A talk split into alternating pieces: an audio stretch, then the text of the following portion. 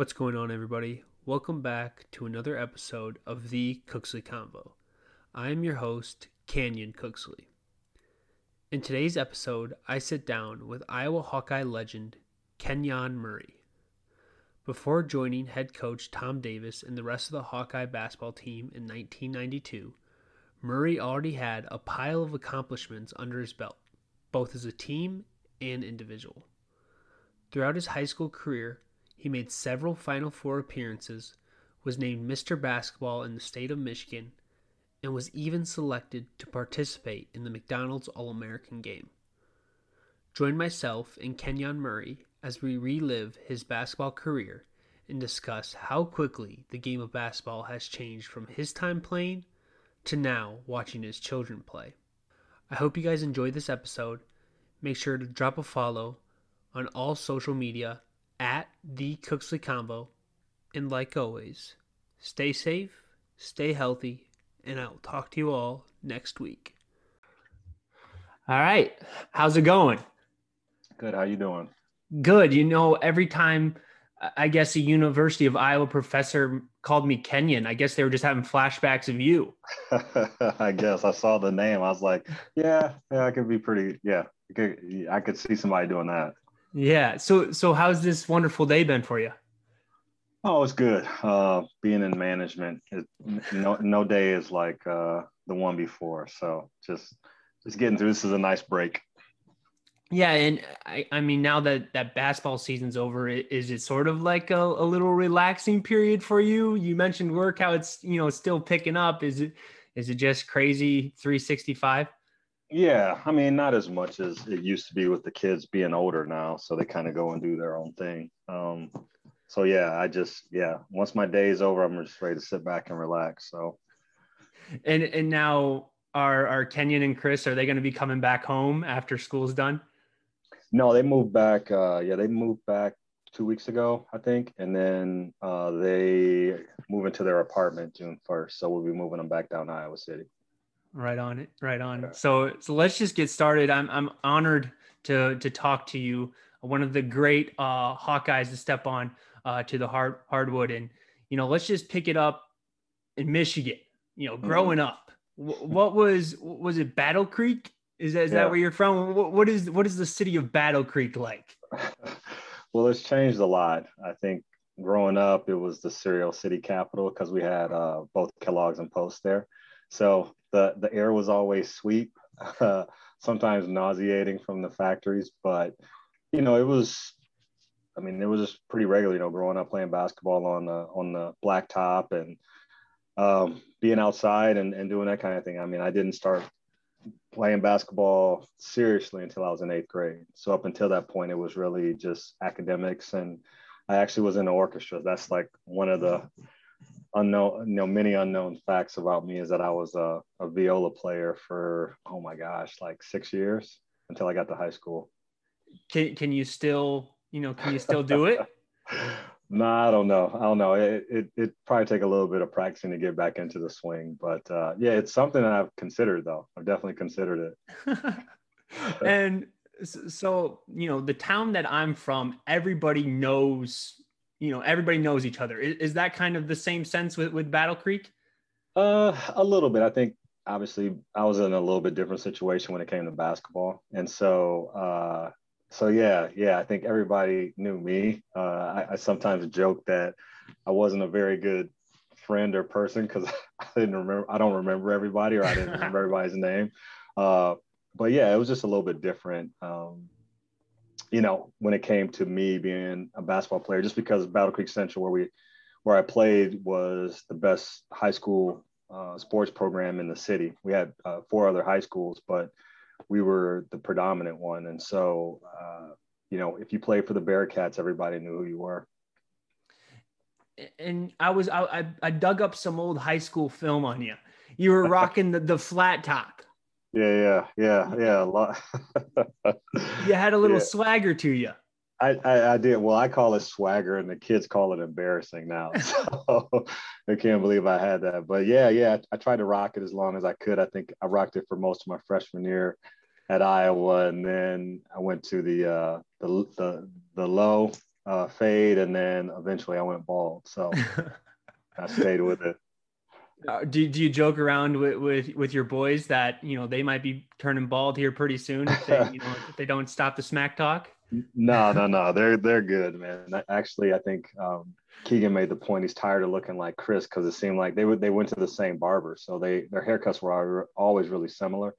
And Keegan said, "I'm tired of looking like Chris," so he's letting it grow out, and he's doing a little bit something different with his hair now. So I think getting into college, obviously, they've always been synonymous with each other, and now they're really starting to come out of their shells. Like, you know, I'm Chris, I'm Keegan, and kind of doing their own thing. Yeah, because growing up, when I heard about them, it was always the twins, you know, the twin Murrays. And now, you know, with Keegan getting on the court and Chris, what looks like he will be on the court here soon with all the mix-ups in the roster and people leaving and going. But let's go back to your career in high school. You know, Mr. Basketball, you've probably talked about that so many times, but what for you came easy with the game? Was it defense, the pace? What was just easy for you? I think what came easy for me was the defense, rebounding. Those are the things that really set me apart early on in my career. Those were the things that got me on the floor.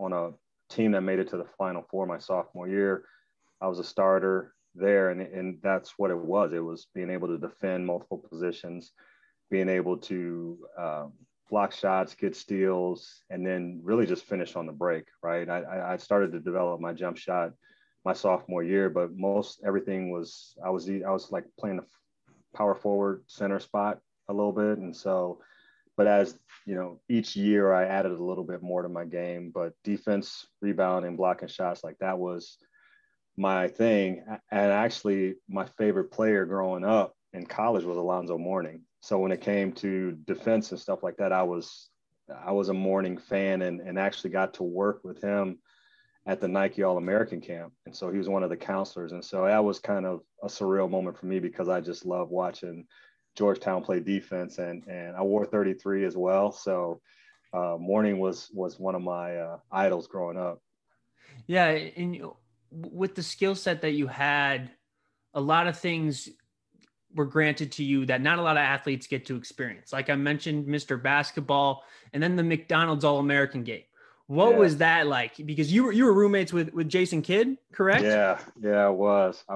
It was an unbelievably talented group. I think our team was pretty loaded with Jason Kidd, Richard Keene, who played at Illinois, Chris Collins, who's the head coach at Nebraska or at Northwestern.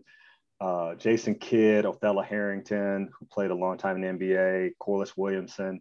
We had some ballers on that team, but it was just a great honor for me to be able to be on the floor and to be recognized as one of the top 20 players in the country. You know, it does. You know, some people think it's big time, but it's rarefied air to be a McDonald's All-American. And so for me, being the first one from Battle Creek was really cool, and I think it's definitely created a legacy there. But yeah, no, just the talent around me during that game was unreal. And with those individual accomplishments, would you rather take an individual something like that like, you know, that shows your worth, or do you like lean more towards like that team goal? Do you like team goals over individual goals? Yeah, I think the one thing that we always had one of the better teams in high school in Michigan. We were always in the top five. I think my senior year, we were ranked as high as number 10 nationally by USA Today. And so for us, it was the one disappointment was that we weren't able to win a state title. Sophomore year, we lost in the Final Four.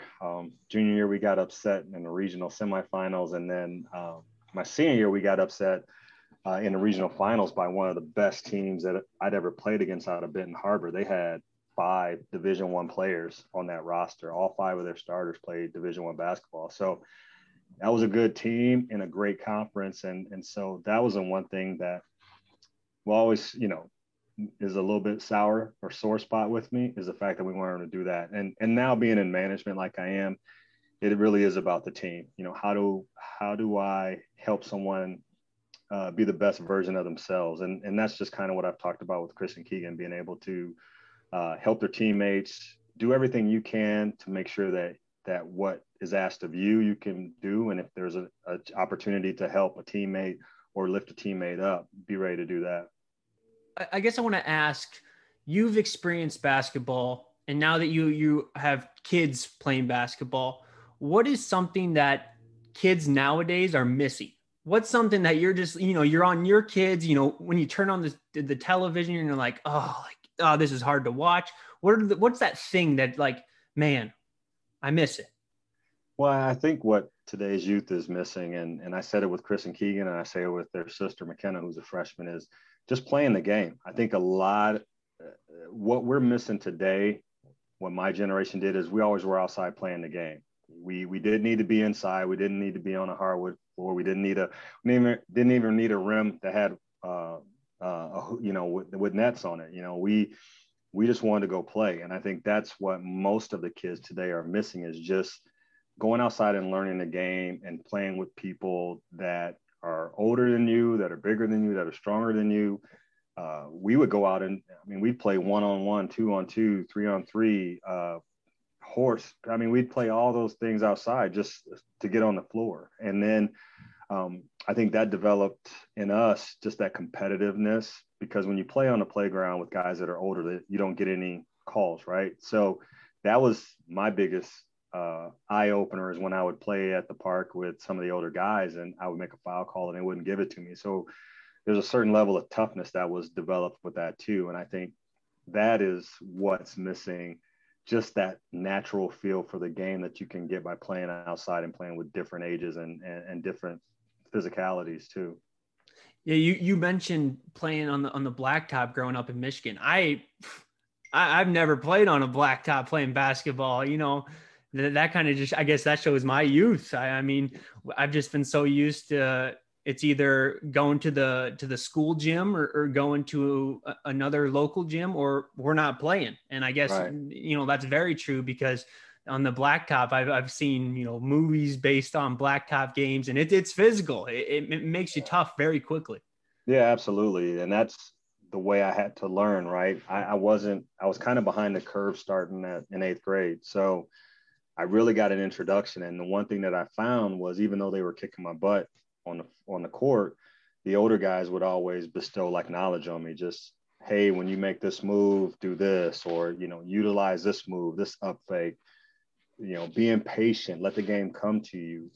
Those kind of things that you get from the elder statesmen. And, we talk about that too. We used to have open gyms on Saturday at Battle Creek Central, where the players that graduate would always come back on Saturday and play. So at any point in time, you might have, 4 or 5, maybe 6 D1, D2 guys that played at Battle Creek Central coming back, while they were home and playing with us. And it was always the older guys versus the current team, right? So all the graduates, they get together and they play against the guys that were still there. And so it made for a very competitive atmosphere.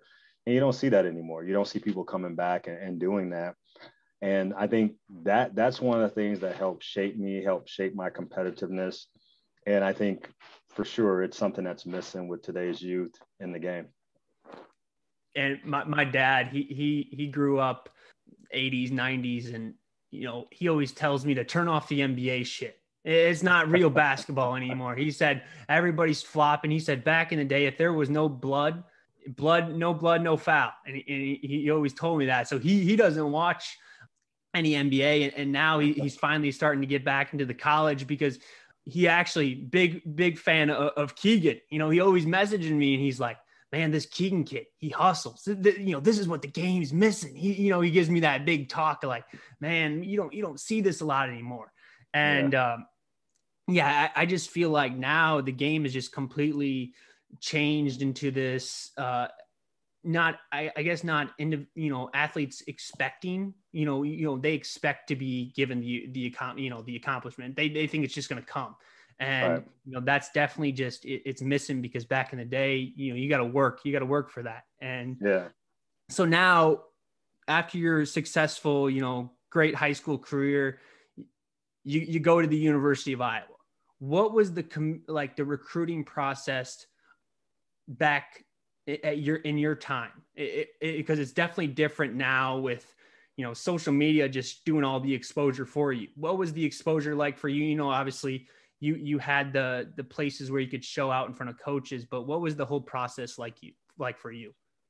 Well, the one thing it went through the high school coach. Right now, most recruiting is done through the AAU coach or the AAU program, those kind of things. And so that was a big difference. And high school coaches used to have these unbelievable relationships with guys like, you know, Judd Heathcote and Rick Pitino and Mike Krzyzewski and, you know, Steve Fisher. Like those their relationships with our head coaches were huge, right? And it was a mutual respect because they knew high school players had to come in and help their programs. And so I think that was a big difference. Two, there just wasn't as many AAU opportunities, right? I think I was joking with Chris and Keegan one time. I think they might've been like 7th grade or something like that. And we had played like 55 or 56 games that year.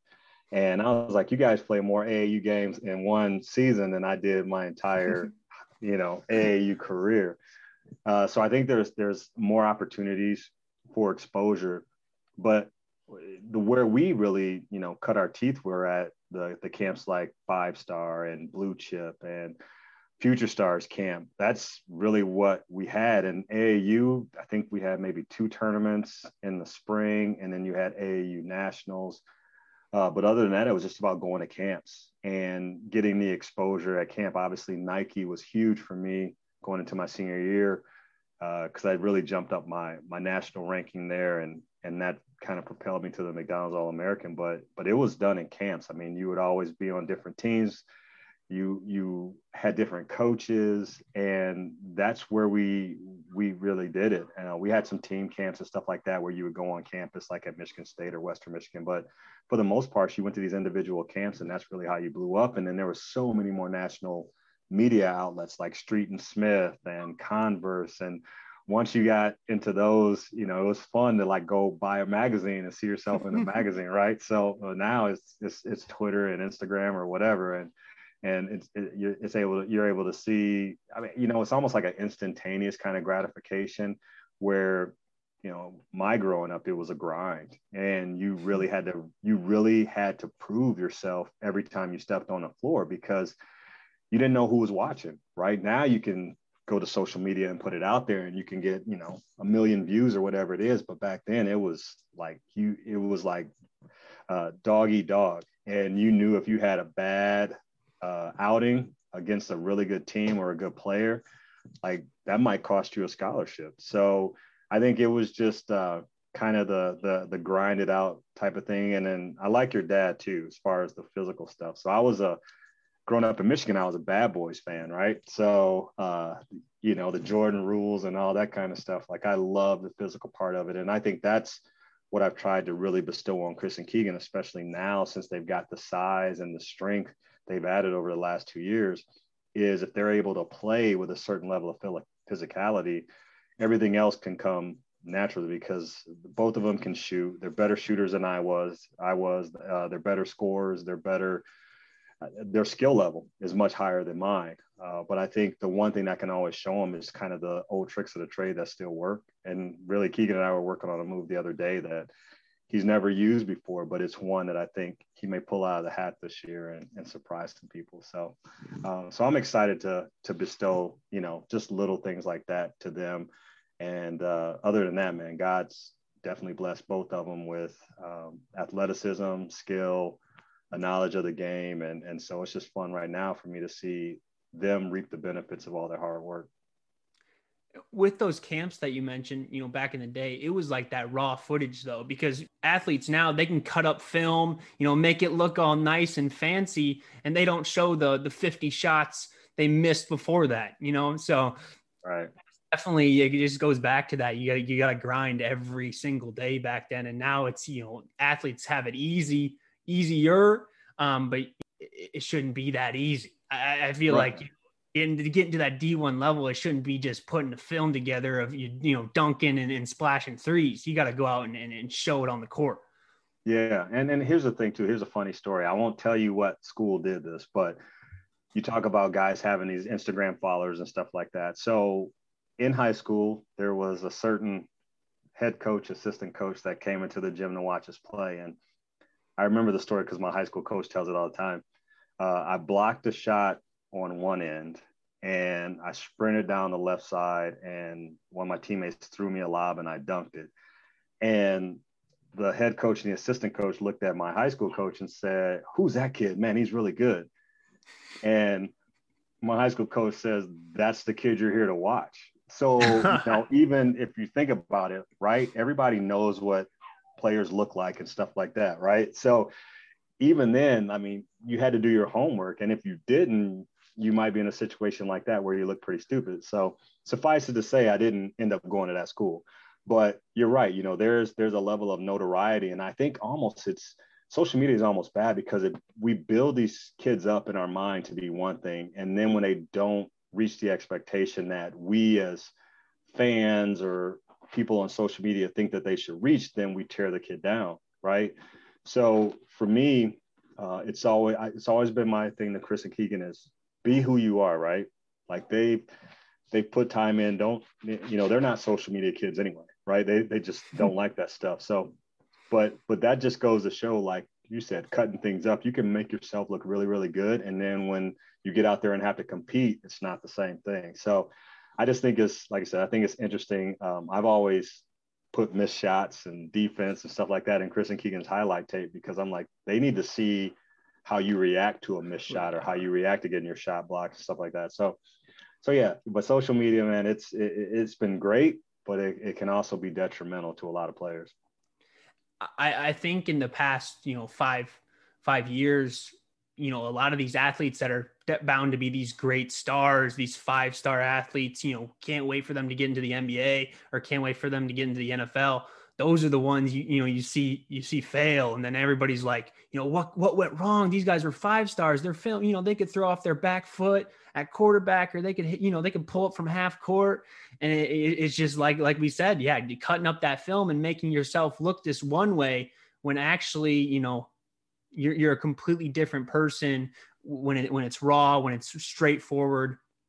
And I like that you mentioned you cut up, you show the film with your sons missing shots, because, you know, seeing how somebody reacts, do they hang their head? Do they not hustle back? That's important as well.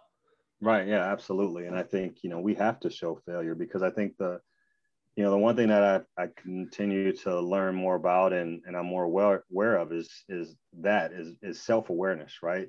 You know, you're not going to be, you know, 100% all the time. You're not going to make every shot. And that's okay, but it's how you react to that, right? You know, the one thing, like with Keegan, when he was younger, he always thought every shot he put up was going in, right?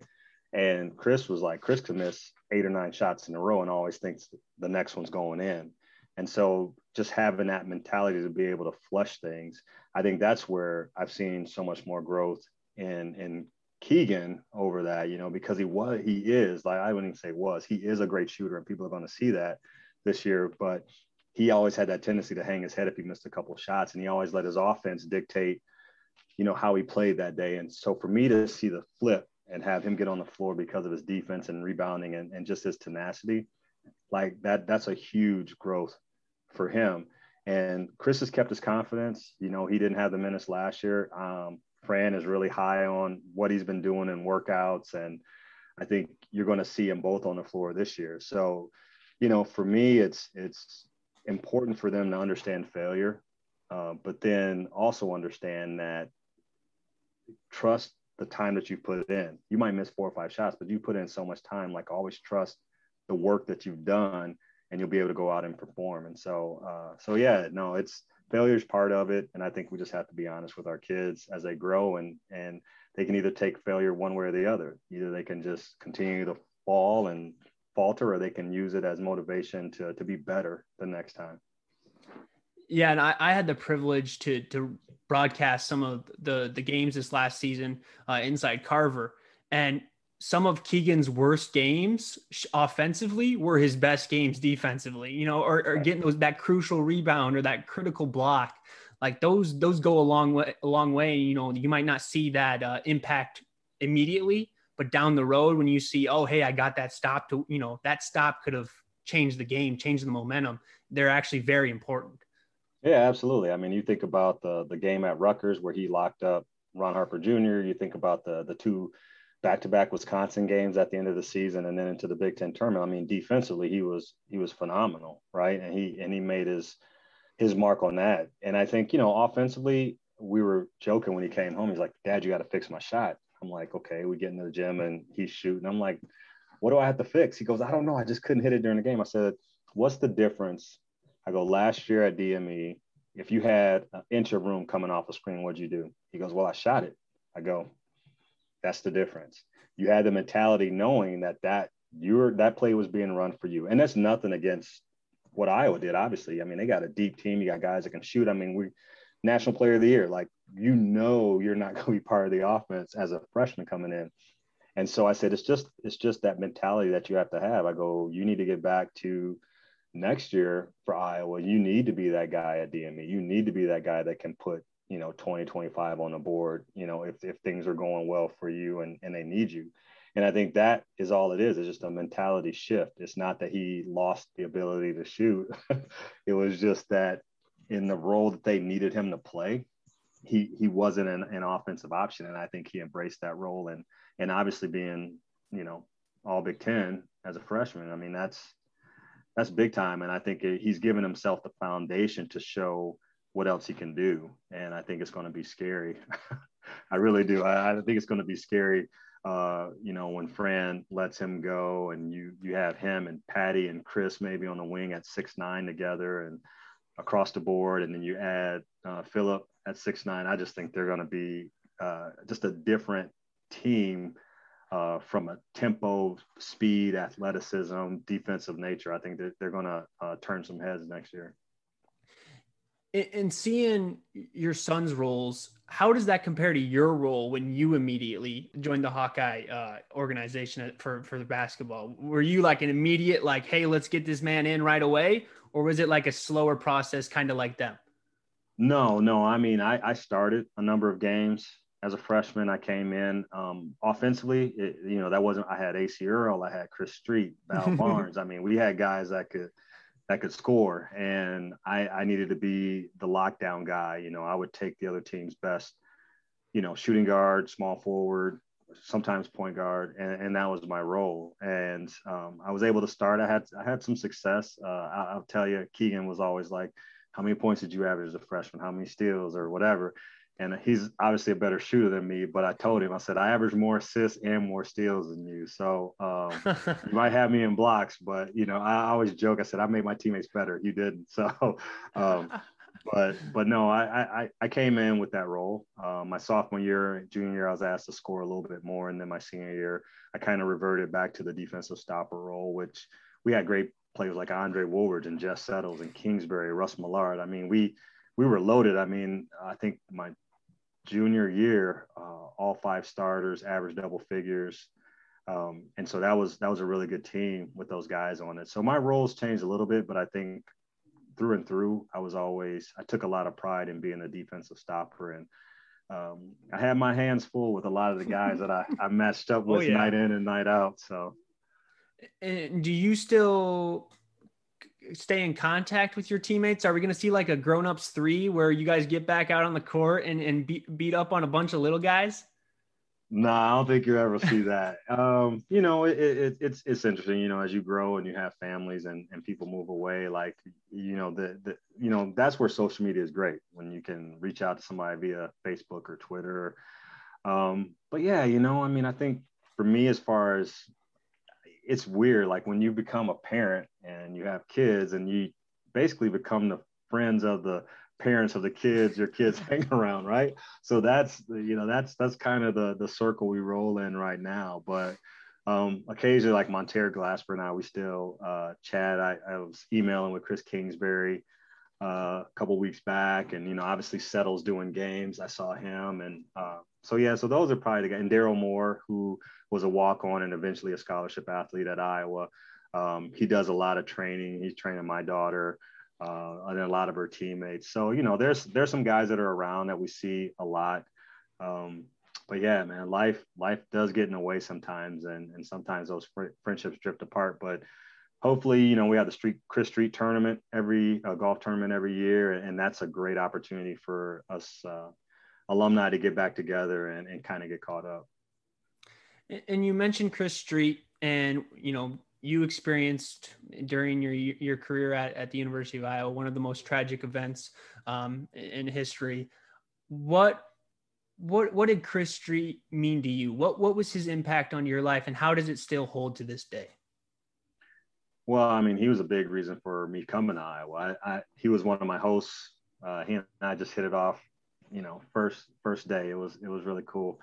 And that Sunday when I was leaving, he was like, "I'll see you in the fall, right?" And I was like, "Yeah, you know." So he was a big influence on, you know, just my comfort level and making sure, you know, feeling that I was making the right decision going to Iowa. Obviously, losing him the way we did, really, you know, I've been going through a lot of self-discovery over the last 3 years. And one of the things I told Mike and Patty was that I never really grieved for him properly, right? You know, you're an 18, 19-year-old freshman, and this happens, and it's like, you know, the only comfort you have is basketball, right? We just really didn't talk a lot about our feelings and stuff like that. And I realized I was carrying that burden for a number of years. I mean, I'm 47 now, and you think about, you know, 3 years ago, I mean, you're talking, you know, 20 some years of carrying this on, even though I miss him every day. But, you know, for me, obviously naming Christopher after him, even though we spell it a little bit different, was something I was going to do. My wife knew that when the first time we ever talked about kids, I was like, there's no wiggle room with that one. First boy is Chris. But he continues to inspire me. I mean, there's a lot of times where I think, where would my life be if he was still here, you know, if that had never happened. But I think the one thing about Chris is, like, you never want to say it, but I mean, he was a different dude. He was the embodiment of Iowa. He was the embodiment of hard work. And even though we all wish he was here, you know, his memory has sparked so many people and organizations and players. And, you know, the way Mike and Patty, they could have easily just, you know, faded away, you know, got out of the spotlight, but, you know, they have been instrumental in keeping his memory alive. They are, I mean, two of the best people I've ever met in my life, and Betsy and Sarah, the same thing. I mean, his sisters, I remember coming back with him and watching Sarah play volleyball. We'd always slide back. She didn't know we were coming, and we'd surprise her. And Chris always snuck me away with him so we could get some home cooked food too. So yeah. So, you know, I mean, I miss him, you know, every day, but I carry his memory with me. And I think Chris will, you know, I think there's a lot of kids that were named after him, and I know my Chris will do him justice with just how he plays once he gets on the floor at Carver. Yeah. And it's inspiring to see even recent years with Jordan Bohannon, with the free throw, still, you know, keeping that record into Chris Street's name. It's cool how one legacy can just last this long. And that just shows how impactful he truly was on the program. Absolutely. Absolutely. I mean, it's bananas. It is. Yes. Okay. So you mentioned there's a daughter you keep mentioning, like, here and there, you know. What is she like? I see you tweeting about her. You're, you know, you go to her games, and she's at Cedar Rapids Prairie right now. Is she a freshman? Yep. She's a freshman. She's interesting from the standpoint of she's a late bloomer, a lot like Chris and Keegan. She's still growing. She actually just got out of a boot. She was in a boot for 6 weeks, just like a stress reaction. But now that her body feels good, she's about 5'11" now as a freshman. So growth plates are wide open. So we'll see that, probably see that jump in height like Chris and Keegan did too. But she's a very cerebral player. Like, she's one of those kids, like, she's so confident in her defense and what she can do on that end of the floor. She's still learning the offensive side, because she's always been on teams with girls that can score. And so now she's starting to get a little notoriety. There's been 3 or 4 Division Is reach out to her, like, hey, we want to keep you on our radar. But she's very studious. I mean, she's 4.0. She probably reads an average of 3 books a week outside of school, and she'll be taking college classes. And she's either going to go, I think she's pretty set. She's either going to go into orthopedics or orthodontia, which being a dental rep, I'm like going to orthodontia and do that. But yeah, no, she is finally physically feeling good enough. She's the last 5 years, it's either been knees, ankles, Achilles tendonitis, plantar fasciitis, because of how much she's grown. And now that her body feels good, it's just crazy. Just the jumps that we've seen in the last 2 weeks in her game. And once I get her with Daryl over the summer, I know he'll continue to help her build there. But yeah, she's excited. She'd rather be in the background too, you know, as far as that goes. But I think she's got a bright future, whatever she decides to do. So you're saying after Keegan and Chris, the Murray legacy is going to continue? Yeah, we'll see. You know, maybe Lisa might want to pick her up. You know, then we can just have everybody go to Iowa. But no, I think whatever happens, she's a good volleyball player too. I think she considers herself more of a basketball player. But yeah, no, we're just excited to see where she grows. Started every game as a freshman last year, even though she was banged up for the majority of it. And I think she's looking forward to what the team can do. We should be pretty good team for the next 2 to 3 years with her and the rest of those sophomores, well, soon to be sophomores on the Prairie team.